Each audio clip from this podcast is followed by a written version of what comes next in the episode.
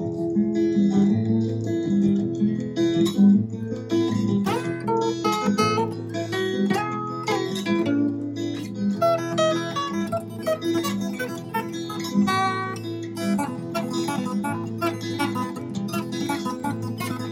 would like to welcome all the listeners and the viewers of the Coffee House Experience to our latest episode. In this episode, we'll focus on the ongoing conflict involving Russia and Ukraine. And uh, given that we are caught currently in the fog of war, we'll focus mostly on the antecedents of the crisis uh, because the final outcome is something that's everyone's guess right now. Uh, to discuss this issue with us, we have amidst us Professor Rajesh Rajagopalan. Professor Rajagopalan is a professor of international politics at JNU in New Delhi. Previously, he was a senior fellow at the Observer Research Foundation and a research fellow at the Institute for Defense Studies and Analysis, both in Delhi. He has also served as Deputy Secretary at the National Security Council Secretariat of the Government of India. And in 2011, was the ICCR Visiting India Chair at Victoria University of Wellington in New Zealand. His publications include the books uh, Nuclear South Asia Keywords and Concepts, Fighting Like a Guerrilla, The Indian Army and Counterinsurgency, and Second Strike Arguments about Nuclear War in South Asia. Welcome, Professor Rajagopal. Thank you. Thank you for having me. So, to start off, uh, we can probably go to the very beginning. Uh, this is 1991. Uh, there's a coup where uh, Mikhail Gorbachev is being displaced by Boris Yeltsin. Uh, the Soviet Union is disintegrating, and the first country to hold a referendum and leave the Soviet Union is uh, Ukraine. Uh, what even uh, George Bush Sr. envisaged at that point of time is that although USSR might not exist in its current avatar, it could exist as a looser confederacy of states uh, even he could not envisage that USSR will break down into constituent states within a matter of months. So, what are your views about uh, that period and how justified do you think are the Russian uh, sense of anguish at how this entire thing happened? Again, thank you for having me. Um, I think that period is a rather complicated period in terms of uh, uh, internal Russian politics. Uh, it's a very complicated period in terms of the negotiations between not just the United States and uh, the Soviet Russian leaders, but also between um, countries of Western Europe, uh, Germany, uh, because part of all of that leading up to that was the integration of East Germany uh, into West Germany, and so. So there is a it's a very complicated period, um, and but I think uh, looking back at that period, uh, the one thing that we can sort of say is that none of these uh, none of these leaders really had very much control over what happened. I mean, you know, in a sense, it was things that were happening that were uh, uh, developing far faster than anybody could control, and so it was well beyond the uh, machinations or even planning of any of these leaders. So, I mean, even if you go back to, uh, I mean, in a sense that is a problem that, that in a sense, if you say the Soviet collapse, that itself was a result of uh, various problems that the Soviet Union faced, uh, right. which uh, was not intended. It was not intended that way. you know, so when the Chinese, for example, look at what happened during the late 80s, uh, they kind of take the lesson from that that you shouldn't do this, which is that you know that you don't liberalize your polity before you liberalize your economy. Mm-hmm. Uh, but uh, uh, what we need to understand is that partly uh, that was again a runaway process because uh, the reason Gorbachev was put in there was not so much to dismantle the Soviet Union, but to improve uh, the Soviet economy and right. make it more efficient and so on and so forth. So, but once he started pulling at one thread, the whole thing collapsed, and you know, so the whole so, I, in a sense, I think leaders did not really have much control over that process uh, from the late 80s onwards. And so you had things where you had a sort of a developments that were that were um, piling up on each other, that were in a sort of a, I'm sorry for the mixed metaphors, but when a cascading effect of one thing after the other. And I think leaders in all of these countries were uh, were trying to rush to figure out how to manage it. And of course, behind all of that was that great danger of nuclear weapons, right? I mean, because this was, there was no prior experience of a country with nuclear weapons uh, collapsing uh, in on itself. And so, right. one of the great concerns that uh, the West had was that what would happen. And you mentioned the coup against Gorbachev. And so that was, you know, uh, that was another problem because you had, you weren't sure who was in charge of those nuclear weapons. So, I mean, I think it was very chaotic. It was not as if anybody had control over that process. And um, I think so. I think it's uh, it's very difficult to separate out any of these individual events from that overall chaos that was taking place uh, in the in the former Soviet Union. Right. So uh, a couple of questions uh, on that thread. So uh, once you have Soviet Union breaking up and Russia essentially inheriting most of the Soviet apparatus and refashioning it to be Russian apparatus of sorts you did have a new Ukrainian state, and uh, for a very long time, it's it's well documented that uh, Russia subsidized their energy bill, and uh, they often had that similar. They had the same currency that they were using, and Russia imported inflation because Ukraine's management of the economy was far from perfect. So, do you mm-hmm. think uh, all those concerns that are voiced pretty frequently these days, where uh, a culturally Russia considers Ukraine to be a part of the larger Russian whole, where Kiev Rus is that original bloc from which they believe Russian and Ukrainian people emerged.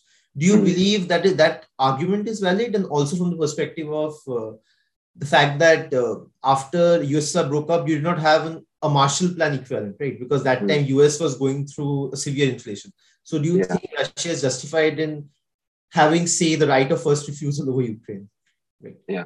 No, I mean, countries do have the right to join each other if they want. And we've had uh, several cases, not very frequent, but we have had cases, including, of course, what I just mentioned, East Germany and West Germany um, joining together. And you had uh, um, Syria and Egypt joining together in the Middle East and so on and so forth. So there are there have been cases where countries have come together to form larger unions. Um, but that has to be a voluntary process I mean, it can't be a process where you invade and occupy a country, right? I mean, and so I think that is where the problem comes in. I mean, I think uh, Ukraine had an independent status uh, under the United Nations uh, uh as an independent state. It was recognized. It is not even like, let's say, Tibet, which, right. Uh, if you recall, uh, the Chinese negotiations, historical negotiations between the British Empire and China and Tibet,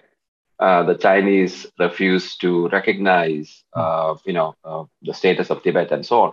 So that it was not even that kind, right? I mean, it was mm. it was well recognized, independent, autonomous uh, state, uh, legal, uh, legitimate state, and it's not even like, for example, today Taiwan's right. very, very, very odd situation, which is that's an independent, in every which way, it is an independent state, but yep. in legal terms, it is not a state. And so, um, so I mean, so it is, uh, states do have a right to come together. Uh, countries do have a right to come together if they want to, but it can't be, uh, you can't sort of invade somebody else and say that therefore now, uh, you know, you are part of us because we have some historical claims. Okay. Historical claims are a problem, of course, always. I mean, so that's uh, it's uh, you know it's, it's not easy to um, untangle those historical claims, right? Yeah, but I mean, just want to add one thing about the ethnic tension, right? So, there is this, yeah. uh, you know, uh, eastern region, in, in fact, Crimea as well, where there is significant uh, Russian, ethnic Russian population. And, you know, yeah. it's like there, there, are claims that sort of Western uh, uh, powers, they claim that it's sort of kind of contrived, but on the other hand, Russia claims that they, the people actually want you know more mm. they're more pro russia in that sense so there is always yeah. this ethnic tension right so that mm. kind of makes it hard to sort of make a case for at least you know like uh, like make 100% case for like even if ukraine is a sovereign state or something uh, what mm-hmm. about this ethnic uh, like fundamentally ethnic russian parts you know uh, yeah. what do you think yeah yeah so that's a that's a very complicated problem when you have these kinds of cases where there are ethnic minorities and there are claims from other states that because of those, because there are ethnic are ethnic minorities in somebody else's territory. Uh, therefore, that territory belongs to us. I mean, this was the logic, of course, of Hitler claiming ethnic minorities exactly. in various various right. parts yep, of yep. Uh, Europe, and therefore he has a right to those territories. I'm not saying this is the same as Hitler's claims, but right. the problem is that it's very very difficult to adjudicate these sorts of uh, these sorts of arguments, and it becomes um, uh, it becomes uh, you know the same claims are made, of course, with regard to uh, in South Asia, for example, Kashmir. Same sort of claims because Kashmiris yeah. are predominantly Muslim, and therefore they should uh, they should be they should join uh, they should join they should join Pakistan.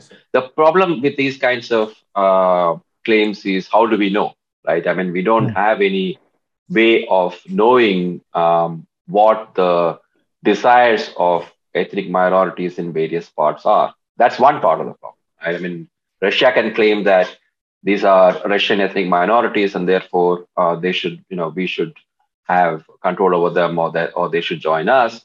Uh, uh, but that is that doesn't mean that that ethnic minority necessarily wants to join Russia. So that figuring that out itself is one problem.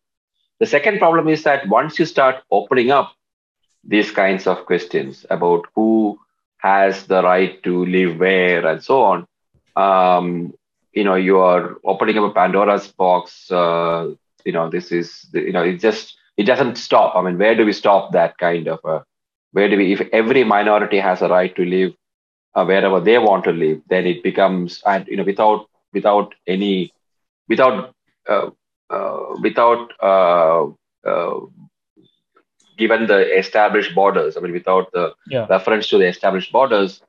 Um, while I have uh, sympathy for those kinds of claims, it becomes the consequences of that Hmm. would be enormously uh, damaging for everybody, right, right? right? And so it becomes including them, including them, including them, including them. Uh, I, but also there are there could be minorities within those minorities. So what do we do about of that? Course, yeah. Right. I mean, if there are minorities within that uh, within uh, that eastern part um, who want don't want to be part of uh, sure. Russia, then why should their rights be any less important than the rights of than the rights of the uh, majority of that part, even assuming that they want to join uh, Russia, which itself is not very clear, right? I mean, so I think these are um, these are very complicated questions, but uh, once you start opening up established national boundaries on the basis of these kinds of questions, on the basis of these sorts of claims about uh, ethnic nationalities, then we are in a whole new ball game and every border could be potentially be opened up basically, basically. questions yeah and so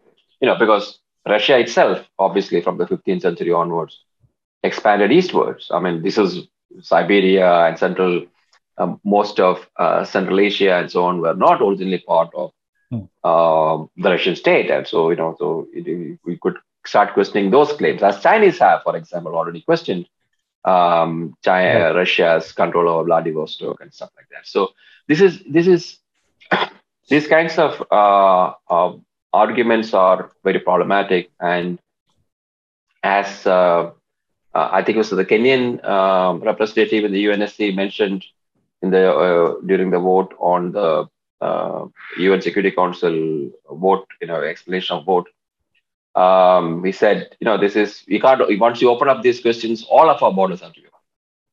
And we can't, and, and uh, one of the things that African countries decided when they became, uh, when they were decolonized was that we will not open up these questions because hmm. obviously, if you look at Af- the map of Africa, it's all right. straight lines. You know, I mean, obviously, it's not uh, ethnic communities zillions don't. Of, yeah, zillions yeah. of ethnicity. yeah, I mean, so it's it's a complete mess. Um, the, the colonials, uh, the colonial powers drew these maps for their convenience, and so they are state lines. But of course, communities are not, you know, they are they spread across these, across these borders. And so, if they opened up one border, they'll have to open up every border. And so they said, you know, this is what we got is what we got, and let's not open this up. And I think uh, that is probably uh, a safer uh, approach, especially given that these are recognized borders. I mean, Russia hasn't questioned the borders, existing yeah. borders. Right? right? I mean, it's right. not like India and China or India and Pakistan right. where the borders are, where there is question about the borders. Uh, but these are established borders. And so then it becomes a problem. I think we can still uh, um, have uh, raise questions about the treatment of minorities, and I think that's a legitimate question to raise. So, if there are Russian minorities within Ukraine, uh, their treatment can be a legitimate question uh, for international discourse or international uh, for other countries. I mean, they can say that you have to treat these minorities um, uh, with certain, uh, you know, that they have to be given certain rights and so on, and you can't oppress them. Uh, and you know that is, I think, legitimate.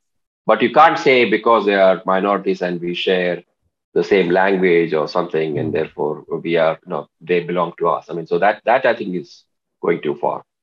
Right. And also, like, there is this neo Nazi sort of uh, uprising in, in like certain parts of Ukraine, right? So, yeah. Kind of associated with this, you know, ethnicity question as well. Right? Yeah. Yeah. So that is, but that is, uh, that, you know, there are these groups, but this is one of the things that we have seen in the last uh, 10 years or so is the rise of uh, neo Nazi groups across in the variety across Europe. I mean, across Europe, including, particularly in Russia. I mean, it's not even in the Eastern know, so Europe. Yeah, yeah. In the in Eastern Europe and in Russia, it was in particular. I mean, so that is so it becomes so. This is a general problem. This is nothing to do specifically with Ukraine, and of course, Ukraine is uh, governed by a Jewish uh, president, so it's right. not as if the regime is Nazi itself. I mean, of so course, there is. Yeah. Uh, so that you know that it's that is uh, problematic. And again, even if that were the case, I think that is a legitimate question that can be raised uh, if you say you are uh, engaging in behavior um, uh, that the government or a state is engaging in behavior that is unacceptable towards its own citizens, right? I mean, that is a question that can be raised, even though I would point out that countries like Russia, India, China, most of the third world are very resistant to anybody else raising questions about the treatment, about how the state treats its own citizens, right? I mean, so we are extremely so R2P, the responsibility to protect, notions like that are extremely looked at with great suspicion uh, hmm. by all of these countries. But nevertheless, um, it is uh, one could go to the extent of saying that okay, those are legitimate questions, but the, as an excuse for invasion, yeah, I don't think they are anywhere near right, credible. Right. Yeah, exactly let's circle back to the past where it all began. So till 1989, you had a set of Warsaw Pact countries, uh, yeah. with East Germany falling under the purview of the Warsaw Pact, and with NATO covering all the countries West Germany onwards to the west, right? So uh, after 1989, where uh, literally uh, Mikhail Gorbachev was uh, compelled to take whatever he got. Simply put, for, for mm. lack of better term, he took whatever he got, and uh, mm. he could not get any definitive guarantees on uh, a limit on how the NATO would expand eastwards, and the Warsaw Pact became null and void. Right? So, yeah. Uh, how, do you think this is inevitable? Because uh, after 1991, there have been five tranches where the NATO has expanded with the latest ones coming in 2017 and 2020 with Montenegro and North Macedonia. So, yeah. do you think a skirmish was inevitable? It might not have taken the form of a full fledged war, but a severe geopolitical crisis was it inevitable? Yeah, I mean, this is uh, obviously a very difficult question that we have had. I mean, you know, the last uh, two, three weeks we had a huge debate going on because some American scholars have made that argument. Uh, Mearsheimer was prominent, John Mearsheimer, a uh, right. political scientist from the University of Chicago, most prominently. And others have refuted that argument um, for a variety of reasons. But let me sort of, you know, to, to take that argument, um, to begin uh, to like, take a look at that, what that argument is. The argument is basically that uh, Russia deserved uh, a sort of um, I mean, Russia, uh, uh, like all great powers, uh, wanted a sphere of influence so that other great powers do not come close to it. Uh, and if other great powers come close to it, then its security potentially could be threatened, and therefore it shouldn't. You know, they, that uh, others had to be careful about how close they want to push their uh, security borders, as it were, to to Russia's borders. I mean, so the spreading of NATO, as it were, to I mean, almost all the former Warsaw Pact countries are now uh, in. I think all of them are now in NATO, uh, along with some of the former Soviet republics, especially the Baltic states, uh, Lithuania, Latvia, and Estonia are also in the right. Uh, in the uh, in NATO. Now, the the problem, uh, of course, this is not a this is a a principle of pragmatism. Right? This is not a this is not an international legal principle that you can't push your border to uh, you, sure. that you can't push an alliance to sure, sure. somebody else. So it's a, as a pragmatic principle uh, is what Mearsheimer and others have argued that uh, pushing NATO eastwards uh, is uh, in, in naturally in, increased uh, Russian insecurity, yeah. and therefore, as a consequence, Russia is reacting. Um, it it is you know I'm not entirely convinced of that argument because for one thing, it wasn't NATO that pushed itself eastward, right? I mean, I mean, it was basically these countries, the, countries, yeah. the, the, smaller countries uh, bordering um, bordering on Russia that had historically been repeatedly attacked and conquered and subjugated by Russia that wanted protection from Russia. Right? I mean, these were countries that had long experience of Russian imperialism. And now that they had uh, uh, the, a chance to escape that, they wanted um, Western protection. This is what uh, Donald Rumsfeld, the former defense secretary, is called the new Europe versus the old Europe. So the new Europe were countries that were keen to join the European Union, keen to join NATO, keen to have American security guarantees and so on because of their own historical experience. Right? I mean, and so it found now uh, the counter argument to that is to, to say that okay, even if those countries wanted it, why does why did the U.S. and NATO uh, permit themselves to be uh, to you know to uh, to take these countries as as members of NATO, uh, considering that doing that was something that Russia had uh, Russia had always opposed.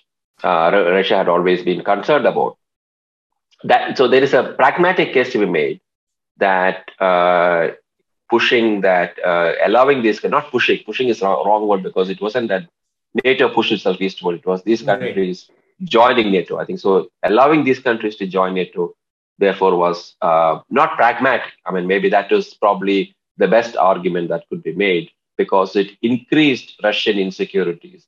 And as a consequence of increased Russian insecurities, uh, led to uh, partly to this crisis.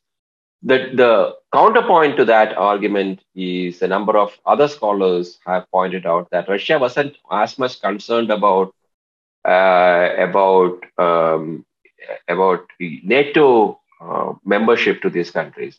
It was that Russia was primarily interested in having uh, a say in Europe as a whole. And so NATO, uh, Russia originally wanted US uh, and um, Russia, or maybe with Germany included, um, the great powers, as it were, to jointly manage Europe. Right? It was that which Russia wanted. Not it, it wasn't concerned about NATO or whatever else, but mm even though it was put in those terms, but nevertheless, it was primarily concerned about uh, a joint management.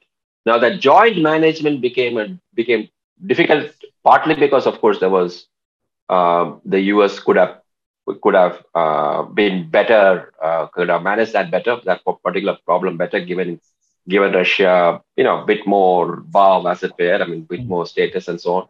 But the fact was that Russia was uh, uh, you know, was a state that had nothing but uh, nuclear weapons. Outside of that, it really did not, not have anything. Today, its GDP is what 1.5 trillion dollars. Right. It's half of India's. Right? I mean, it's right. not really a great power. So uh, it became. I think uh, one could make an argument that the U.S. and the West could have behaved a bit better, given them a little bit more um, credit. But ultimately, um, there is nothing that could have been done to paper over uh, the fact of Russia's weakness, right? I mean, there was only so much that anybody could have done to um, to to indicate that okay, Russia, you're you know you're an important player and so on and so forth.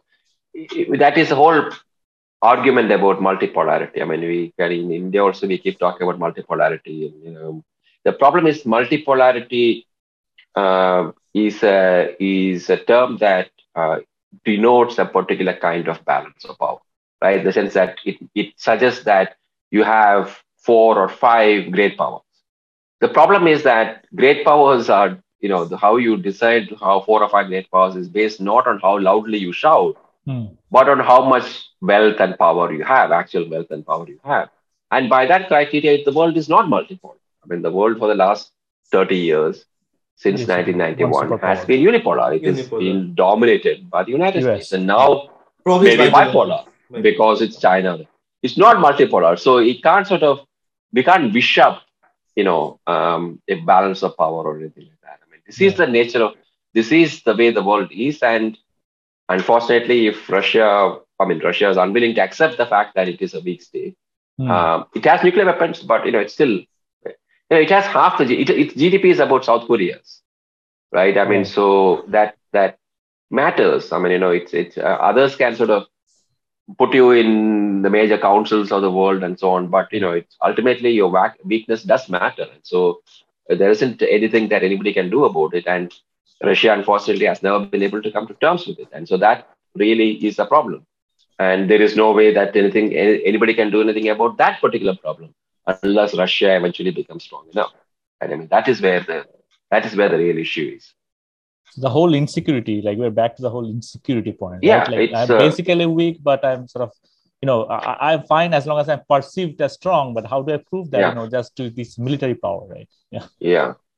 So I mean, the, the problem is that uh, if you uh, Russia has been a great power, and if it uh, if it resolve some of its internal problems, it will again be a great power because it's a huge country. It has enormous amount of resources. Right. But uh, you know, and it is it's always it's always it's been in the ranks of European great powers for the last several hundred years, and it will continue to be in those ranks because of the potential that it has. Right. I mean, it's not it, just because currently it is in a bad shape doesn't mean it doesn't have that potential. But that doesn't mean that everybody is going to treat you the same as you were when um, when you were one of the great powers, right? I mean, when you were truly a very powerful state. Uh, Russia no longer is, and so um, that. Uh, but coming to terms with that is somewhat difficult for Russia. So that unfortunately, there is nothing much that anybody can do about that part. There's also constant U.S. Uh, effort to sort of, you know, like uh, reducing the power of Russia throughout the whole Cold War period and probably they haven't succeeded and you know so uh, in, in, this conflict like you know of course like russia is like how much do you think like the western bloc is somehow the, like is there any way they could somehow avoid like like you say already mentioned this you know like they do not accept the application to nato for all these you know uh, countries mm. apart from that like economically sanction or otherwise uh, if they could have avoided like if there is any accountability towards the west uh, for this kind of situation and even before this uh, ongoing crisis uh, if you could probably expand on uh, what your views are on whether us had any role in precipitating the multiple colored revolutions that happened mm. in ukraine georgia in the mid 2000s the euromaidan yeah. Uh, revolt that started uh, in 2013 mm. on which ultimately culminated in the annexation of crimea yeah. right right yeah so I mean, I you know the, it is. I, am sure there were uh, the U.S. was at least intellectually and emotionally supportive of those of those kinds of uh, movement because it's understandable that it would be because it is a democracy and it would support just as it supported, for example, the the student rebellion in Tiananmen Square. Uh, so I, uh, but whether there was some kind of a plot uh, that is not clear to me. I mean, you know, it's not.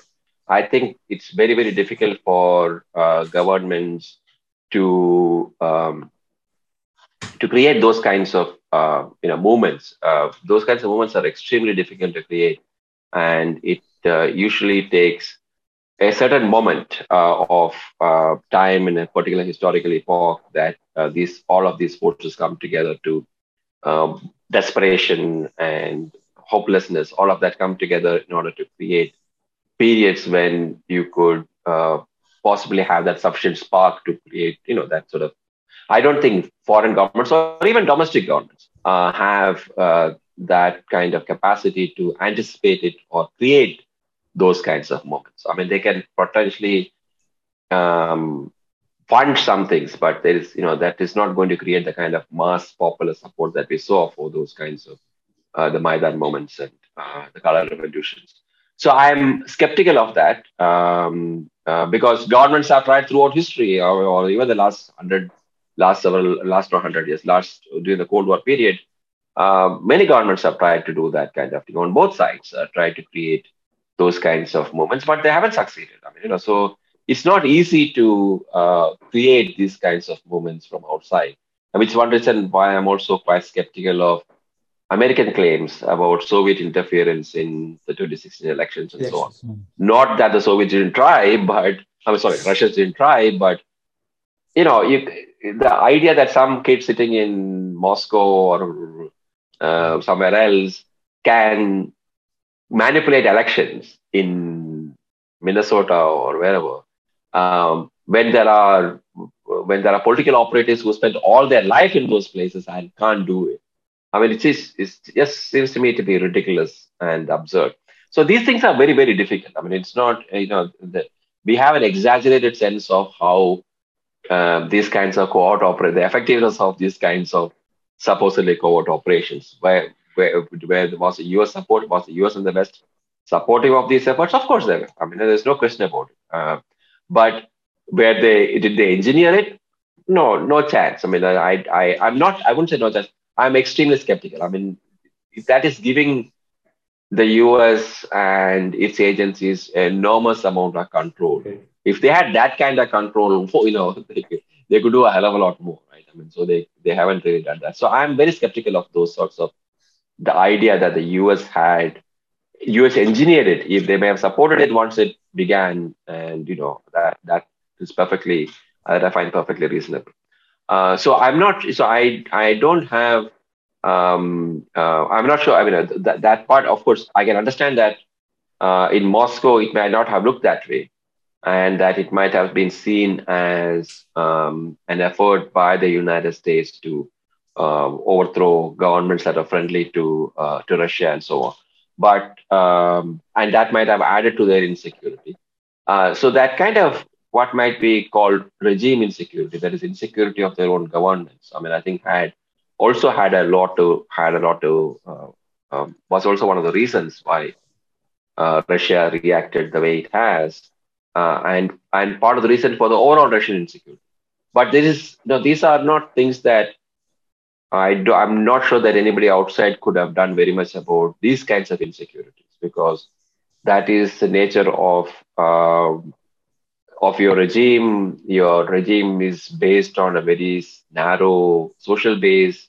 Um, it is not particularly democratic. It is it is uh, stays in power through threats and coercion and intimidation, and you naturally would fear people, right? I mean, and so then in that context, I'm not sure that. Uh, there is anything that anybody else can do uh, to uh, satisfy your insecurity, right? I mean, to mm. ameliorate or reduce your insecurity because you're always afraid.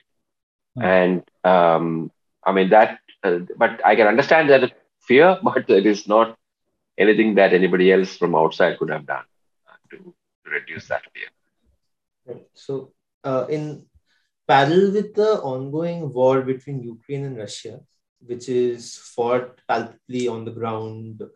You have a war of memories between Ukraine and Russia, wherein uh, certain characters which are very, very antithetical to what Russia stood for during the Second and the First World War are Ukrainian heroes. For example, someone like, say, Stepan Bandera, who was uh, uh, literally a Holocaust participant and uh, who was associated or affiliated with uh, the Nazis he is seen as a key Russian, key Ukrainian hero, and uh, even during the Second World War, you they only consider the Ukrainian national forces to be the true representatives of Ukraine, and they consider the entire period of communism under Russia or the wider USSR umbrella to be just a minor gap on their uh, progress towards uh, the correct arc of history, to speak of sorts, right? So, how do you consider uh, this in terms of feeding the resentment that Russians bear to, towards Ukraine and vice versa? It's something like, say, in India, uh, a Subhash Chandra Bose would have in terms of a contentious uh, history. He yeah. uh, stood for Indian independence, but he uh, did definitely partake in uh, some tallying with uh, both yeah. Mussolini as well as Hitler. So, yeah. Yeah, I mean, I think uh, we all have bad histories. Um, we all all of these countries have uh, a history of anti-Semitism, um, very, very, deeply uh, implicated uh, all of the Central European and Eastern European states, uh, in Europe in general, of course, but I mean, mm. particularly in Central Europe and Eastern Europe. Russia is, I mean, um, you know, Russia is no stranger um, to that uh, to that either. So, uh, and of course, uh, so the, the pre Second World War and the Second World War history of most of these countries are also quite horrific in many ways uh, because uh, um, uh, since many of these countries had already been colonized uh, from the east by Russia, by the Soviet Union, by Stalin, they had suffered under Stalin. So many of them sort of took whatever anti-Stalin, uh, you know, whatever the uh, opposite was, which was the Nazis. So I mean, they're not neither of them are exactly um, people that or, or movements or uh, uh, social groups that today we would consider to be uh, within the pale. I mean, you know, so it is, it is, they are, so they, I mean, but the problem is that all of them, uh, all of those histories, uh, we can, we can find plenty of examples, right? I mean, it's not, this is not new. Uh, this is not, uh, within the con- within the context of a conflict, I can understand that both Russia and uh, Ukraine might come up with figures that would um, reinforce their notion of separateness uh, or reinforce their notions of uh, uh of being different uh, or or alternative in the Russian case of evilness of uh, of the of the Ukrainians. And I think I mean obviously with all of history with whichever country we're looking at uh, we will have to, um, it becomes very difficult to judge these things, right? Because we all have, uh, looking at it from the, from the, from the perspective of today's uh, uh morality and today's ethics, um, it's very difficult. And yeah. we'll have to be, we have to have a very complicated sort of, uh, these are complicated histories for all of us. And um, that doesn't necessarily implicate the current, the present, right? I mean, that is my, that is, I think, the key, the key point that um, we have to uh, the fact that we have these memories or that the fact that we have these uh, historical uh, figures uh, does not indicate necessarily your program today or what you plan to do today and i think it is that which which necessarily have to be um, the basis of any judgment right? i mean what are you doing today is should be the basis of judgment rather than what these historical figures that you're using today, what did they indicate? And as you correctly pointed out with, with Subhash Bose, uh, these are a lot of lot of lot of Americans, a lot of Westerners um, uh, who are not familiar um, with Subhash Chandra Bose um, hmm. recoil in horror uh, right. at some of these things, and we can, you know, uh, even those who are, I mean, those who should know better. And this is that those who are South Asianists and who are uh, who are studied India don't really fully seem to understand the place that he has in our um, memories and in our mythologies and so on. So I think that is a problem. I mean, I think that um, uh, that is not. Uh, I mean, we can't sort of uh, find again a middle ground there, but we'll they'll just simply have to understand that uh, others will have simply have to understand the place that these kind of historical figures have within the very narrow constraints of our memories and our or of the particular country, whichever Ukraine or Russia, whatever. But not it, it's not the same as a larger um, historical uh, moment. I mean, it's it's something very different, and so so that is a that's I think that is a that's an issue that. Um, so I it, with Ukraine and Russia again, I think these are things that we need to uh, we need to be very careful about. I mean, I think I don't think we can again pass judgments on either side on that, that way. So, uh, coming to uh, the mid 90s, uh, what are your views on the Budapest Memorandum, where uh, this was key to Ukraine giving up a number of nuclear warheads that were located on its surface mm. after the USSR broke out? And uh, so, yeah, what, what do you think yeah. does nuclear power have to play? What kind of role does it have to play in the current conflict? Yeah. Um, the John Mearsheimer that we talked about earlier, the Chicago Chicago uh, political science professor, who is on record at that time writing that saying that Ukraine should keep its nuclear weapons. Uh, of course, uh, a lot of people citing him today don't remember that part of it. So, um, and so anyway, uh, the the the point is that um, I would have agreed with uh, uh, Mearsheimer of that point that uh, Ukraine should have kept its nuclear weapons uh, because it's it you know ultimately Ukraine um, face, faced an existential threat. It faced an ex- existential threat then, and it faced an existential threat today. Uh, and nuclear weapons are the perfect weapons to ensure your defense against that particular kind of threat, which is existential threats. In other words, threats where your very existence is threatened, right? I mean, and so you have a Pakistan, you have Israel, you have Taiwan, even though Taiwan doesn't have nuclear weapons, but these are countries that perceive, uh, respective whether you agree with their perception or not, perceive that their very existence is threatened which is different from countries like India or China, which don't perceive that our we don't perceive our existence as threat. I mean, nuclear weapons are there because others have nuclear weapons, and the only way to deter others from using nuclear weapons against us against is us. to threaten to use against them. But we don't perceive that uh, somebody can attack us and hmm. uh, and end our existence. I mean, we don't face an existential threat, but some countries do, like Israel does. Pakistan, agree, to, agree with it or not, they feel that existential Iran, uh, uh, uh, sorry, Taiwan does today, and Ukraine did, right? I mean, and so for countries like that, nuclear weapons are the perfect means of resistance, I mean, perfect means of uh, defense. Now, the argument that is used today is that, well, uh, Ukraine was economically weak at that point of time, needed a lot of Western, exactly. Western aid, and yeah, and it couldn't have possibly used these weapons because the uh, launch codes and okay. things like that were all in Russian hands. Yes.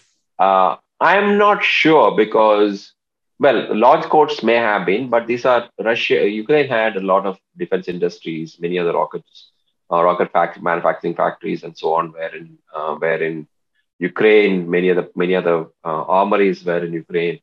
Uh, because obviously, because there were, it was not sort of a separate country, it was part of the Soviet Union, and so they had all of these so there was it, obviously there was enough techno, technical capacity in Ukraine to have, if they had kept their nuclear weapons, uh, to have reverse engineered this or to have uh, figured out how to use them.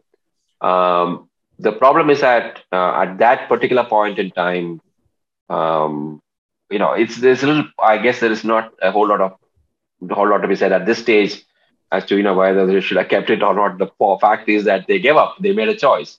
They gave up just like Taiwan made gave up gave up and made a choice. I mean, Taiwan was also in the late seventies um, uh, building nuclear weapons uh, or or researching on building nuclear weapons, and uh, the U.S. found out about it, and uh, this the U.S. basically shut it down um, under the threat of withdrawal of all U.S. support for conventional and economic um, in conventional, conventional military and economic uh, support that the US was giving to them.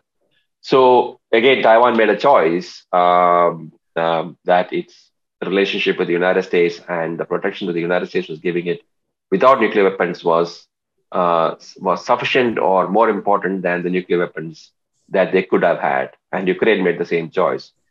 I think they made the wrong choice, but uh, you know um, they, that's a choice they made, and so um, so I, I do think that they could have used those weapons.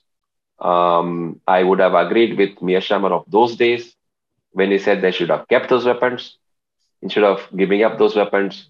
Uh, but a lot of uh, people who work on nuclear weapons and so on argue that they could not have and that they were right not to give. I would disagree with them, but that is where the argument is. And in any case, at this stage, obviously, it's not, you know, it's uh, it's a bit late in the day, obviously. it is, they, they, they gave it up and we are where we are. So. Yeah, a follow up about is like, you know, there, there there are existential threats real and there are like perceptions which are sometimes manufactured by the you know, politicians that we need mm-hmm. nuclear weapons, mm-hmm. whatever. We might like die of hunger, but I still need nuclear weapons. So how do you distinguish yeah. them? And you know, it, it's like yeah. it's kind of this uh, pro gun sentiment in in in the like sub several you know confederate states in America where it says that we need guns because we are under threat so, you know, how yeah. do you sort of, you know, reconcile with these kind of things? Yeah, I mean, there is no way that anybody outside can judge that, right? I mean, we can say, for example, that Pakistan uh, faces no existential threat from India, and there is no reason why they should have wasted uh, so much of their national wealth and treasure uh, on pursuing nuclear weapons, not only just in terms of the dollar amounts, but also in terms of the other associated costs uh, in terms of sanctions, in terms of relationships and whatnot that they suffered. Um, uh, so you know it is it is uh, possible to make that argument from the outside, uh, but the you know ultimately every country, the leaders of all countries have to decide for themselves um, what matters to them. And Pakistan decided very clearly after 71 war, after 71 uh, December 71 Bangladesh war, they decided that they needed to have nuclear weapons because India's um, conventional military power was so great that India could potentially uh, hmm. invade and swallow them up. Right? I mean, that was no Indian uh, since 1947 hmm. uh, in positions of power has ever said that or done that or uh, been a, never been a plan about that. I mean, our plans have always been defensive. Um, you know, so uh, so it, but it is, it's, uh, you know, from the perspective of Pakistan, if you are uh, sitting next to a country like India, which is about seven times your size, mm. right? Seven times your wealth, seven times your population, or 10 times your population, and so on. Um, there is always that nagging fear, right? I mean, and uh, especially considering history and things like that. And so I don't know whether we can, from the outside, judge whether somebody's perception is valid or not. Uh, it is entirely between the leaders of a country and um, the people who put them there and the citizens and so on, uh, who whether those are the right choices they have to make. I I am a bit, a bit I, I can we can make an intellectual argument about why that is not that is not uh, why their perceptions are overblown, but uh, can we say that for all times? I don't know whether we can say that for all times, right? I mean, and so Israel, despite strong American support, decided that no, you know, we will, you know, it doesn't matter how much the US supports us, uh, we will have to have our own means of uh, survival. And so, despite American opposition, they went ahead and built their own nuclear weapons. So, you know, so uh, so uh, uh, you know, these are choices, sometimes difficult choices that states have to make. Uh, but I can understand their choices. I mean, I'm not I'm not going to begrudge them that uh, the choices that they make. I, I don't think from the outside we can say that they shouldn't make those choices. So, so I would uh, request you to do some crystal balling now. I, I know we okay. are in the middle of a war, but I would just love it if I could get your views on this. So, what would the end game of this be? Would this be something like, say, uh, Russian intervention in or USSR intervention in 56 Hungary or 68 Czechoslovakia? Or would this end up in something like, say, uh, 1971, where you had an East Pakistan and a West Pakistan, and you ended up cleaving the country into two halves with Indian intervention there? Uh, it's yeah, kind I, of yeah. a foregone conclusion that uh, probably Russia looks to win at the end because Russia is militarily much, much stronger than Ukraine. It's not a fair match to, of sorts. So, yes, your views on this. Yeah, I don't know. I mean, at this stage, now 10 days in, uh, things are looking a bit, lot more hazy than it was uh, the first couple of days because um, at the beginning of the war, I think most people assumed that uh, Russia would simply crush yeah. Ukraine, and that clearly hasn't happened. Um, we didn't realize how bad the Russian military mission was. Uh, or maybe it was just bad planning. I mean, you know, some you could have the best military mission, and if you mess up the planning, you could still end up in a very, really, really bad place. And you know, it's not very clear at this stage whether the Russian uh, problem was with the Russian military mission itself or the manner in which it was used. Either ways, we are where we are 10 days in, and Russia hasn't made a whole lot of progress and it is finding that the going is very very difficult. And we tend to forget because we tend to put um, ukraine next to russia uh, and russia is a huge country. And it's not something like when we when we think of pakistan uh, pakistan we tend to think of as a small country which is not. Mm. but because it's next to india it seems like a small country. And ukraine similarly is a fairly large country one of the largest countries in europe um, and uh, except for Russia, of course. And so um, occupying such a large country with such a highly nationalistic people is going to be extremely difficult. So I think um, it it is, um, and the amount of uh, of uh, uh, stubborn resistance that uh, the Ukrainian military and um, uh, popular and at, at the popular level that the Russians are facing, I'm not even sure at this stage that Russia would win this. I mean, I think ideally at this stage um, maybe Russia calls it a truce and you know um, gets what they can, we get what they can, uh, find some sort of a way to withdraw without hurting themselves much more than they already have. Uh, then, of course, uh, uh, yeah, independence for Donetsk and Luhansk, basically the Donbas. Yeah, I mean, yeah, those are the problems in the sense that you know the question is what will they be willing to settle for? I think at this mm. stage if they if that is if the eastern parts and plus Crimea, um, uh, if they give uh, if they if they want to just take that, I think Ukraine might possibly say fine. I mean, you know, mm, uh, we will you know we will uh, settle that as you know where the borders were as of what February uh, seventeenth, whatever the date was. I'm forgetting the date now, but um, whatever that we'll keep that as a formal border or whatever it can take. Uh, I, am assuming that uh, Ukraine laws for uh, the right of the citizens there to come to uh, Ukraine, uh, western part of Ukraine, outside of that. Um, but I, you know, I, I, so this is this is uh, it's difficult to say how where this will go, but it's also difficult to figure out what I mean, you know, what the end game here is for Putin because he's basically found finding himself in an extremely bad place. Uh, he's uh, the the uh, sanctions are horrific. Um, what uh, Russia is facing, and uh, their uh, stock market hasn't opened up and doesn't look like it'll open up in the near future. Yeah. Um, so that's your area. I mean, I, you know, I, I, you will have to tell us more about that part, but um, the point is, uh, there isn't a whole lot that China can do, even assuming China is willing to help. Um, or everybody else is rapidly uh, finding ways to cut their links with uh, the Russian economy.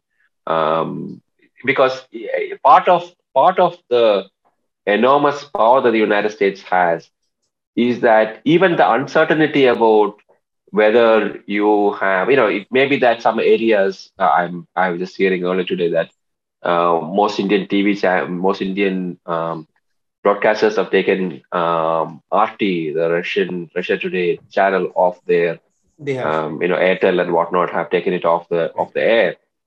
I don't think they took it off the air because Americans asked for that, but because nobody knows what might whether they are crossing some American lines, right? I mean, we don't know whether if you do that, if you uh, you, you may not be intending to, but you may, uh, without knowing, you may be crossing some American law, and um, the consequences of that are too great.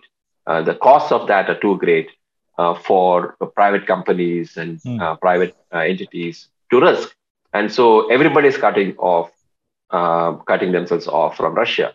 So, so I think it's, it's the costs are mounting, and we don't know uh, we don't even know what the exact costs are for Russia because it is so horrendous um, that um, it, there are already people suggesting that uh, Russia will not be able to pay its salaries next month uh, to its uh, you know state employees, to the military, whatnot, uh, and it's potentially catastrophic. Um, so we, we don't know. I mean, we don't know the exact um, outlines of how bad this is for Russia, uh, but it could be potentially quite bad. And so, therefore, Putin, if he's getting sensible information, which again is a question, we don't know whether what sort of information he has, uh, it is quite likely that uh, that he would, uh, that, that, you know, pragmatically speaking, that he cuts his losses and withdraws and says, you know, declares victory and sort of, you know, goes back and um, takes what he can get as far as Crimea goes and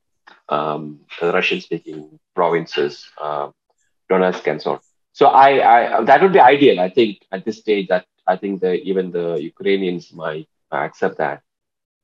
Uh, I mean, you know, it's difficult to say, uh, but I don't, also don't see how uh, Russian military is much larger and it is uh, it is um, it could grind down the Ukrainians, but so far they haven't done that, and yeah. so uh, I, it's they are not don't seem to be able to do that, and their military size alone is not, uh, especially given the massive Western assistance going into Ukraine um, in um, anti-tank, anti-aircraft weapons, and so on. So I don't know whether the Russians at this stage it's even possible for Russians to entirely um, or even capture Kiev, uh, forget all of Ukraine, but even capture Kiev.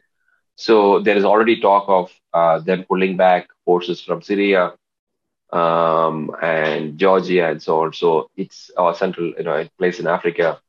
Uh, so it, it's uh, it seems like uh, Russia might not even have the capacity to successfully complete this. In which case, it is going to be quite a serious. Uh, you know, I think pragmatically speaking, they should Putin could um, uh, declare victory and find a way to go home. I mean, I think mm. that would be, yeah, that potential deal is that. I mean, you know, keep what you already had and uh, leave the rest aside.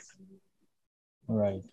One thing, actually, I think the, the context of 1971 uh, came up a few times and uh, so i mean you know the, in, in twitter there are all sorts of like tweets like comparing these two sort of you know like yeah. pro-russian support saying that you know this is just like recovering like india supported bangladesh movement so i mean mm. we know that sort of there are like arguments to make against this but i just want to hear what you have to say that why these two things are completely different no there i mean there is no comparison we had huge numbers of millions of uh, refugees flowing into our country there was no doubt on that score. I mean, there is, you know, the, the um, you know, the, the, there was genocide uh, exactly. uh, happening right next to, next door. Uh, we had to go in because of the because of that genocide that couldn't be stopped. Uh, you know, despite despite our best efforts, and so we uh, unfortunately that is not the same situation that we have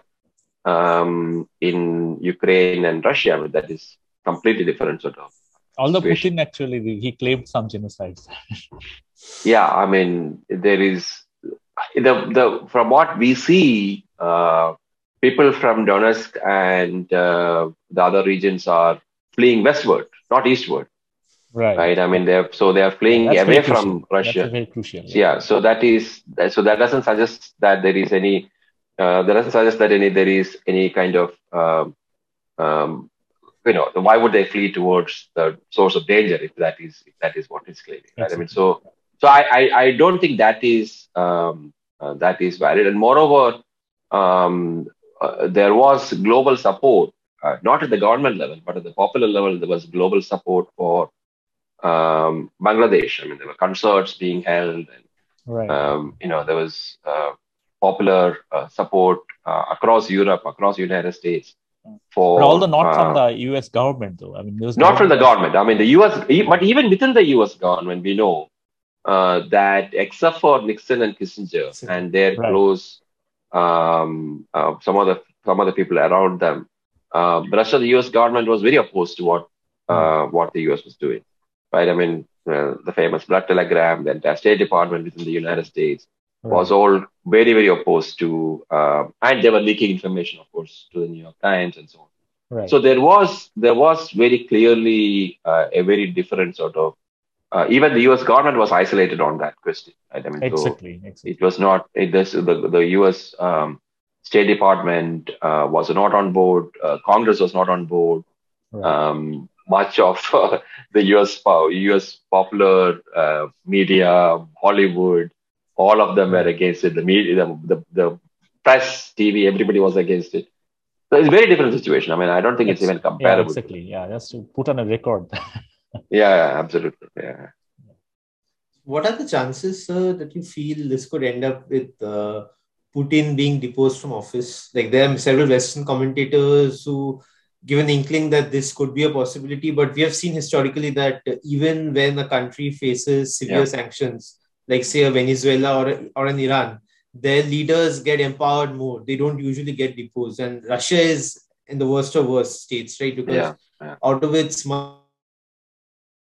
of dollar and gold reserves. Two thirds it just can't access because of sanctions. Yeah, uh, yeah. Many banks can't access SWIFT, which is their uh, messaging system for global payments. They have to depend on China. That's the only way they can probably escape this conundrum. So, what are your views? Yeah, China also, I'm not sure. Like I said, I, China is very pragmatic. I don't know that they want to get on the wrong side of the United States and they need the US financial institutions also.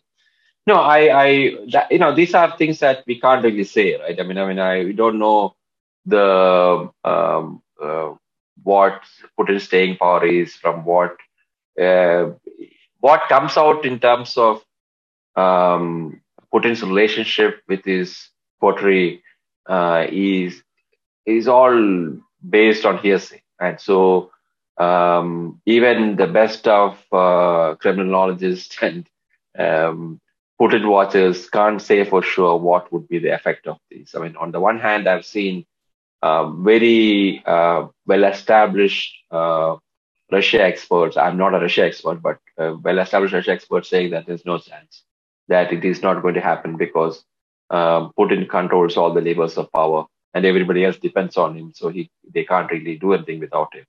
Uh, others point to the possibility that, uh, as you suggested, that the damage is so great that he's doing that they would all get together and they also some of them could get together and uh, overthrow him. Um, it, it's from the outside, it is impossible to tell. I think it is these are possibilities, uh, especially given the state that uh, that of Russia is in, especially in the coming weeks, it's going to be get worse and worse. So, is that a possibility? Maybe. I mean, you know, um, definitely, um, definitely among the range of possibilities. But probability wise, it's very, very difficult to say. I mean, I, uh, I don't think even the best Kremlinologists can say probability, uh, what the probability of something like that happening is. So I won't even, uh, you know, I wouldn't want to hazard it. it. We would just be, it's just guessing game, right? I mean, we are not, we don't have any basis for those kinds of guessing games, other than the fact that he's, I mean, that he is. But whether others will use that as a way to depose him, we don't know that's very difficult to say. Probably the only thing time this happened was Lavrentiy Beria getting replaced by Nikita Khrushchev. So that's one yeah, but one yeah, of example yeah, in history. One one of example. So that is very that he was not supreme like uh, ah, like Putin. Yeah, that was that is not, a party Putin is at yeah exactly. Putin is at twenty years okay. plus right. to solidify. Yeah, it's kind of country. already like becoming a Stalin in some sense. Yeah, right uh, Srinjoy, I mean, he was saying that what's the possibility of uh, something good happening? I mean, I have like some other. Of what? Sorry. No, no. I mean, he was asking like, what's the possibility of Putin getting off the chair or something? Yeah. So I have the other extreme. Like, what do you think? Like the possibility of escalating to like I don't know nuclear war or something with, especially yeah. Russia like targeting the you know this nuclear uh, plants and so on. Yeah, I, I don't see that as very likely either. I mean, I, I, I am um, I generally tend to be optimistic on nuclear issues hmm. uh, in the sense that I think leaders are fairly sensible and uh, Putin doesn't have a single button that he can push to send nuclear weapons. That's not how it works. I mean, it's uh, the nuclear command and control in every country is very, very complex and complicated. And it's designed precisely not to hmm. let one person. Actually, the, the the most direct thing is in the U.S. where the president almost on his Basically, own can yeah. can go to nuclear war. But in every other country, um, it is a little bit more complicated than that. And so there are several layers of protection. Um, and but I don't think even Putin uh, or anybody else, for that matter, is nuts enough to sort of think that they will uh, that they can, uh, they can that they could go to nuclear war. The simple question to ask is what would he gain, right? I mean, what does going to nuclear um, Hmm. What does using nuclear weapons gain uh, Putin? Uh, and the simple answer is that nothing, I mean, because nothing, sure. uh, you he, he, cannot. He not only will he not gain anything, he opens up potentially serious risks that there will be nuclear retaliation. That's right? I mean, sure, and so on. Yeah. So on the one hand, you have uh, opening yourself up to an um, all sorts of uh, uh, unforeseen damages, enormous amount of damage, um, because the risk that uh, that you're uh, starting um, by going down that path. Yeah. But also the benefits are not clear. I mean, you can't sort of yeah. Force Kiev to surrender by using nuclear weapons. Yeah, rationally um, thinking that's true, but yeah, you never so, know. you never know. yeah, the, the, you never know. Um, you know, this is uh, you know the the reason why it's I think needs to be taken seriously is that if I am wrong, the consequences are so horrendous, right? Exactly. I mean, so yeah. so it's a very minuscule probability, but high consequence. Exactly. Um, and so that yeah, that that's a fair point, and so one shouldn't ever dismiss that but um, I, uh, I, and we have gone through various nuclear crises. Right, the uh, Cuban Missile Crisis is like the biggest one. Cuban Missile Crisis like and other ones also. One button so, away, probably. Yeah. yeah. Uh, and we know that leaders, they, there have been dangers even the Cuban Missile Crisis. But leaders, if you look at the behavior of leaders, uh, they have all been extremely cautious. Um, and not just nuclear, but not just Cuban Missile Crisis, but other cases leaders tend to be very, very cautious when it comes to nuclear weapons hmm. uh, because they know that they cannot behave uh, uh, even uh, the way that they would otherwise when they when there are nuclear weapons involved. Sure, sure. Because the dangers are so great. So I tend to be a little bit more optimistic uh, about uh, about this particular aspect. Hmm. But like you said, I mean, you know, we can never, of course, rule out um, because things could get out of hand. Um, exactly so that is that is always a danger, but uh, I think uh, it's high consequence if something like that That's happens. For sure. That's for sure. Very very low probability. Yeah. So, what are your views on India's response to this situation? So, thus far, at every UNSC council meeting, we have abstained from voting. Yeah. Uh, several commentators, including yourself, have uh, stated in the recent past that uh, India's long-standing partnership with Russia is something that's overhyped much more than what it really stands for. And you have used history, history as well as the current economic equation to kind of justify the same. So, in the light of these arguments, what are your views on how India has responded this far? I think we could have, uh, I like you said correctly that I have been critical of the way we have responded. Uh, we don't need to have supported uh, the West or anything like that, or condemned Russia or anything of that kind. But we could have, um, I think we have been unnecessarily and overly um, careful about not uh, naming Russia, for example. I mean, there is no reason why we could not have named the Russian invasion. And we have seen that over time, it's kind of gotten harder and harder, the statements uh, became harder and harder. Um, uh, but it could the fact that we haven't named Russia uh, and some other some other resolutions I don't understand why we abstained. For example, the resolution on uh, the UN Security yeah. Council decision to refer the matter to the General Assembly. Why there is no exactly. reason why we should have exactly. why should have uh, abstained from that. I mean, you know, uh, or even in the IAEA and things like that.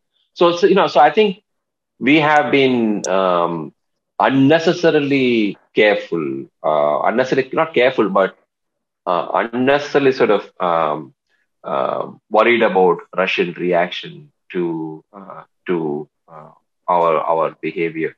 So I think that was a bit overdone. I don't think that was necessary.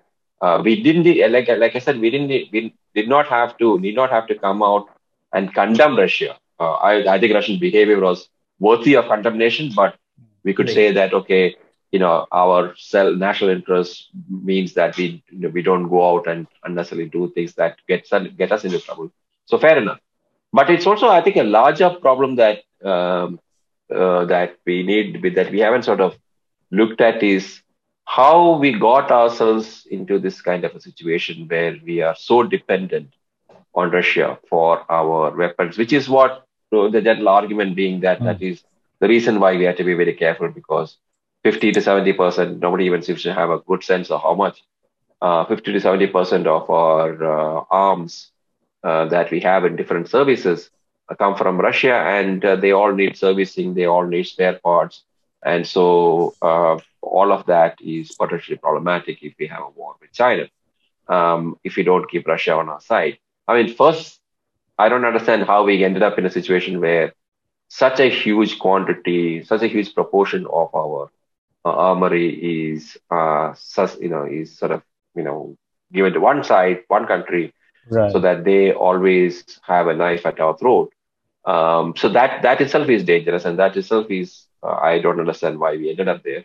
But it's also that my criticism is not so much about the present or about the justice or otherwise of the situation. It is more about the future. That is, um, going forward, uh, clearly, Russia is more and more beholden to China. Uh, the fight that they pick with the West means that they are now in China's war. And our primary concern is China. Mm. So if we end up in a situation where we have to depend on a country that is dependent on China when we are fighting with China. I think that is putting ourselves at enormous risk. And so I think that is the reason that I'm uh, more and more skeptical. I have been skeptical of this for a number of years. I've repeatedly written since 2014, actually, that um, India should reduce its dependence on, on Russia because of this, because of the fact that Russia is dependent on China, not because there's any other reason. I mean, it's not a, right. you know, uh, in international politics, you don't you don't have good guys and bad guys. It's just exactly. a question of where your interests lie, and our interest primarily is in is in being friendly with countries that can help us in dealing with our primary problem, which is China, and Russia is not that, right? I mean, and so uh, the for me it becomes difficult to understand why it is why we are in that why we're, why we are in this position that we are in. Um, but, and uh, if I could see that, yeah. Yeah. Uh, can't Russia like uh, mediate? Let's say if a full-blown crisis, you know, breaks up between India and China, full-blown war, Russia yeah. can like uh, be a trusted intermediary because China trusts them, and if we have good relationship, right? Of course, America, China would never trust them to like mediate. Yeah, no, but it's not mediation that we need when we have a problem with China, right? I mean, the sense that even if we are a, would you trust a mediator who is dependent on one side, mm-hmm. right? If they, if would that would that mediator be a um, would would that mediator be truly neutral? Because mm-hmm. given Russia's dependence on China, wouldn't China force Russia um, to do things that would support China? It has happened before right? That's part of the problem. I think. Right. Um, we tend to forget that in '62 this happened. '62, yeah. Um, '62 during the Sino-Indian War in '62, uh, because the, the, Soviet Union was going through the Cuban Missile Crisis, and uh, even though the Sino-Soviet rift was already taking place, and Soviet Union had been taking somewhat more neutral position between India and China, um, the the Sino-Soviet, uh, sorry, the, the Cuban Missile Crisis happened, and the Soviets suddenly needed Chinese assistance, Chinese mm-hmm. support. And so during those crucial two months of the war, uh, the China, the Soviets suddenly became neutral. I mean, you know, went away from us. They started leaning towards China, and so um, we, because uh, a significant uh, uh part of India's strategy, Nehru's strategy, was based on the assumption that the Soviets would keep control over China that they would sort of prevent China from attacking or from at least, you know, misbehaving. Um, that suddenly went out of the window and Soviets couldn't do anything. Uh, they had to support China. Uh, of course, that stopped as soon as the Cuban Missile Crisis stopped, ended, uh, you know, the Soviets came back, but the problem was that by then it was too late, right? So that tells us something about the, the, the consequences of depending on a country, which is itself dependent on somebody else, especially our adversary. Excuse me. So, uh, so I think that is a key problem. So, if you're the country that you're depending on is dependent on your adversary, right? And today it's much worse uh, situation uh, than the Cuban Missile Crisis. Um, Cuban Missile Crisis, Soviet Union was the elder partner. Uh, he now they are the junior partner. There's, there's no right. question about that, right? I mean, and so um, I'm not sure that that's a fair or a sensible position for India to be in, uh, given the given the you know given the way things are evolving. A couple of questions to end off. So specifically for India, uh, if you could probably in brief explain what should India's geopolitical strategy be, because we are essentially in a bipolar world where you have one pole right next to us who is kind of adversarial, and you have the other pole which is in the US, but the US's track record in standing up for its allies in the recent past hasn't been exemplary. It's been far from exemplary. So, how should our geopolitical strategy be? And uh, if we could specifically focus on uh, our defense uh, strategy, because we are, as you mentioned correctly, dependent massively on Russia for our defense supplies. How can we yeah. get out of such a weak spot? So I think overall, uh, uh, we are in this, uh, you know, we are emerging into a bipolar system, as you correctly pointed out. Uh, the US and China are, they are not uh, peers in a, in a, you know, they are not, they are not equal yet, but it's getting there. I mean, uh, um, and China is today a much more equal, uh, has greater parity with the United States than the Soviet Union ever had during the Cold War days in economic terms, right? The Soviet mm-hmm. Union during the Cold War days, I think that the highest point they reached in terms of percentage of the US economy was probably about 40% or 45% of the US economy. Um, they never reached, uh, you know, they never reached anywhere beyond that. I mean, so right. their economy is always less than half of the US economy. Of course, China's economy today is almost as big. Uh, and in some ways, if by purchasing power parity, PPP, so yeah, exactly, it's probably, bigger, yeah. probably bigger than that, right? Yeah. I mean, and so uh, military terms, um, they are not, um, but military terms, they're catching up very, very fast, uh, even on naval terms. Um, they are the only country other than the United States that has two uh, stealth fifth generation fighter programs, uh, you know, going on. Uh, the only two countries in the world that have two fifth generation fighter planes um, flying, and that's United States and China, right? I mean, and so they are building their next aircraft carrier is going to be as big as at about 110,000 or 120,000 tons displacement. I think it's going to be it's about the same size as the latest uh, U.S. Uh, super carriers. Uh, so, I mean, every which way you look at it, their military power is, uh, they're in, in another 10 years, they're going to be almost as powerful as almost a match for the United States. And of course, that's why they're also suddenly seem to be ramping up their nuclear size of their nuclear arsenal, because that's the one area where they, they where they had by choice, not because they couldn't, but by choice they had kept it very limited. And now over the last one year, we have seen that they're suddenly ramping it up.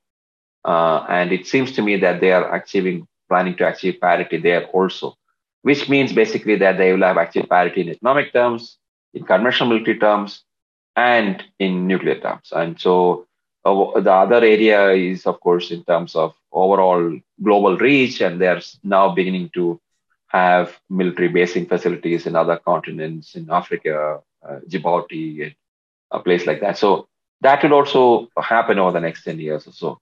So we are looking, and there's nobody, nobody even close to to these two, right? These two are the giants. The next biggest power, next wealthiest country is what? If you leave out European Union, um, it is Japan. I think probably about six trillion dollars or something, right. whereas they are about close to twenty trillion dollars in exchange terms. We are about three trillion dollars, so um, less than that. Uh, but you know, so we are. The, the, the, those two are alone in the mountaintop, as it were. And uh, so that is going to be bipolar. It's not going to be multipolar. And unfortunately, I keep seeing our uh, foreign ministry and uh, leaders keep talking about multipolarity, and I don't know what they're thinking about, but it's not a multipolar, and it's not going to be multipolar world for the foreseeable future. Future. So, for so we have to sort of get used to the fact that it's going to be bipolar. And the other problem, as you correctly pointed out, is one of the bipolar powers is our neighbor with which we have difficulties. Uh, even if we did not have difficulties, even if we did not have total problems, the fact that we are next to one of the two bipolar powers would automatically, you know, make us wary of that power because obviously they will try to seek control over their own uh, border areas and their own neighborhood and their own region, and so that we would come under their under their uh, thumb, as it were, and so we would have to worry about but we this is a country that with which we have territorial disputes on top of everything else, right? I mean, and so uh, to me, it is fairly clear that uh, given these conditions, uh, we don't, we cannot align um, with uh, China, with uh, with China. So that leaves us only the United States, and the United States primarily because there is no country in the world today that can balance or counter China other than the United States. True. right? I mean, it's not, you know, we don't, we don't have very many choices. Uh, so people, I keep hearing people talking about, oh, France and Germany and, uh, you know, Japan. And even if you put all of these together, they're no match for China. Forget about, you know, uh, even together, we are no match for China. Um, so without the United States, any effort to counter China or to protect ourselves will not work. It's that simple. Right? I mean, and we can put up a defense. Um, our ground forces are fairly capable. They're large. Uh, they can maybe give a tough fight in the Himalayas. But then we are only looking at, well, if you're looking at the potential of a two front war. One of the lessons of the current crisis is that you know, Belarus and Russia together is that in the future, we already been worried about that, but would that be, would China learn that lesson? That bring Pakistan into it, either directly or indirectly. Mm. If if Pakistan, all Pakistan has to do in the context of a conflict, of an Indian conflict with China, is just move some forces to the border. Mm. That will automatically, immediately tie down our forces on the west. Right. They we right. will not be able to move it to the to the east. Right. I mean, they don't even have to attack us. All they have to do, we have half of our air force will have to be deployed to make sure that Pakistan doesn't start anything. So that's all it takes. And of course, it's not just two front war. Another five years from now, China's carrier battle groups will start patrolling into the Bay of Bengal and the Indian Ocean. So we are looking at a three front war, right? I mean, we are looking at the potential of a three front, at least if not a war, at least a three front challenge. And we cannot match that. I mean, we can at best match them on the northern border. We cannot match them if it is a two front problem or definitely not on a three front problem. So we have to coordinate our efforts with others uh, and only other one that we can do that is with the United States and its partners, Japan and Australia and Quad and other, other countries. So, so in a sense, we don't have too many options. Given the challenges that we face, uh, China is already like five times our size in terms of economic wealth, and uh, and their defense budget is ramping up quite a bit. So uh, we need to coordinate with others who we don't have to align. We don't. Have, so you know the, the fact that the US is not dependable, nobody is dependable. We are hardly dependable, right? I mean, dependability is not something that we look for in international politics. The reason we will cooperate with them or that we should cooperate with them is not because they're dependable, but because on this one issue at least, for the time being, uh, for the next few decades, couple of decades at least, our interests coincide. That's all. Sure. I mean, you know, a, a couple of decades from now, our interests may not coincide. If you know tomorrow China collapses for whatever reason, yeah. then again our interests may not coincide with the United States, right? I mean, so under this current condition, under this current circumstance, our interests coincide, and so that is the only reason. Eh, not about U.S. is not going to come and fight for us in the in the Himalayas, and we don't want them either, right? I mean, but it is that we can divide the burden uh, in uh, dealing with the fundamental problem that we face, which is China. So that is the only reason for cooperating with the United States. And it's not a legal contract. I mean, you know, mm, if course. it doesn't suit us, yeah. we can always walk out. I mean, it's Pakistan. Right. But yeah, but but given yeah. the given the physical uh, position that we have, like you know, all these countries are so far away from us, and China is just the next door. Like, yeah. isn't it a better strategy to sort of you know mitigate on the Chinese front rather than you know aligning with these forces which might like Absolutely. increase yeah. the animosity with Chinese. We we will we we have tried that and uh, we have tried that since Going the we have tried that yeah. uh, and we got nowhere. Secondly, um, we may not have any other choice at after a point of time. If, for example, let's say uh, the U.S. Uh, you know for domestic political reasons it decides that it wants to go back to isolation, or it's not interested in helping India or whatever or it becomes too weak to help India. So at that point, we may need to go back to that. That's in international politics, we call it bandwagoning, which is that we may have to bandwagon with China. We may have to basically kowtow to China, right? I mean, that may be a strategy at some point of time. Hmm. Uh, and we can't sort of appeasement is a legitimate strategy. Hmm. right? It is not. It, it has got some negative connotations because of Hitler right. and whatnot.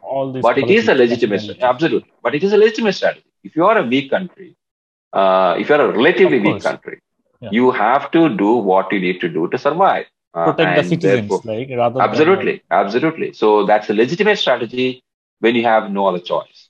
But it is at this point we do have a choice. And so at this point, balancing or countering China is a better choice than photoing or bandwagoning with China. So that's the only reason I would suggest that. Uh, that and of course we have tried the other part, uh, even you know all the Wuhan summit and uh, right, right, Mahabalipuram stuff. We tried even after the Doklam crisis. Uh, we tried, um, uh, but it didn't work. And so, at you know, if China were even slightly smart, they would recognize that they could they could have India as a friend and didn't have to worry about the uh, about their Western front. Mm-hmm. Um, um, and so that because especially given that they have problems on the on the Taiwan side and on the Pacific, uh, but this, for some reason, they don't seem to be interested, and so we have to, you know, we have to take that into consideration. Yeah, makes sense. Yeah. So, to end off, uh, sir, uh, we usually ask academics this question. So, if you could probably end off with a couple of recommendations of commentators or books that you feel would benefit our re- readers in understanding the current Ukraine-Russia crisis and its wider geopolitical implications, or the overall geopolitical situations currently. Right. Yeah, I mean, um, the since Mearsheimer, we have talked a lot about Mearsheimer. Uh, he's uh, the most prominent book that he has is called The Tragedy of Great Power Politics. Um, his more recent book uh, is called The Great Delusion, even though his many of his arguments here uh, in the later book is somewhat contradicts the earlier work. But I still I teach the the early I teach both of them, but uh, I think the earlier book is more of a theory. I think it's more it's definitely uh, definitely uh, absolutely worth uh, reading. Uh, it's you know it's uh, it's it's also central to understanding some of the problems that we are facing because especially because the most recent edition I think also has a section on China and the problems of U.S. and China in the emerging emerging order. And I think so. I think it's and it's an easy read. I mean, it's a it's not a complicated social science kind of a book. Uh, it uses social science theory, but it uses it in a manner that is easy easy to understand. I I, I don't agree with Mearsheimer on everything, but I think it's it's probably the uh, it's it's a book that I would sort of um, were, uh, that I would sort of uh, definitely uh, recommend. The other book, uh, not a book, but articles, I would recommend some of the uh, works by William Wohlforth, who is again a political science professor uh, at uh, in the US, um, and he's uh, done a lot of work. He was originally a Sovietologist and then uh, a Russia specialist, but also um, but also a um, a specialist on international relations theory. Uh, he has, in particular, I would sort of recommend a book that he co-edited with a number of other scholars called The Balance of Power in World History, which is very interesting because it sort of looks at how uh, the ideas of balance of power and how balance of power itself uh, has operated throughout history. Because one of the things that we find in a lot of Western writing is that they focus entirely on Europe and look at only at European um, balance of power, um, in the, especially in the last 500 years or so after the end of the Roman Empire. Right. Um, they don't. So this one looks actually at uh, across different uh, different spaces and different times. Um, uh, India, East Asia, Middle East, and so it looks at uh, different cases, uh, and it also makes a very interesting argument about the fact that um, often balance of power does not work. I think that that's second book that I would. It's slightly more social sciencey, but uh, it's still uh, not that difficult to read. Uh, so I would definitely recommend. Thank you so much, sir, for uh, being very patient with your responses, and thank you so much, sir, for so much time of yours. Uh, this session so was very very illuminating and i'm sure our uh, listeners slash viewers would also immensely cherish it. Thank you so much sir Stacey. thank you. Thank you, thank you so much. Thank you for having me. Thanks a lot. thank you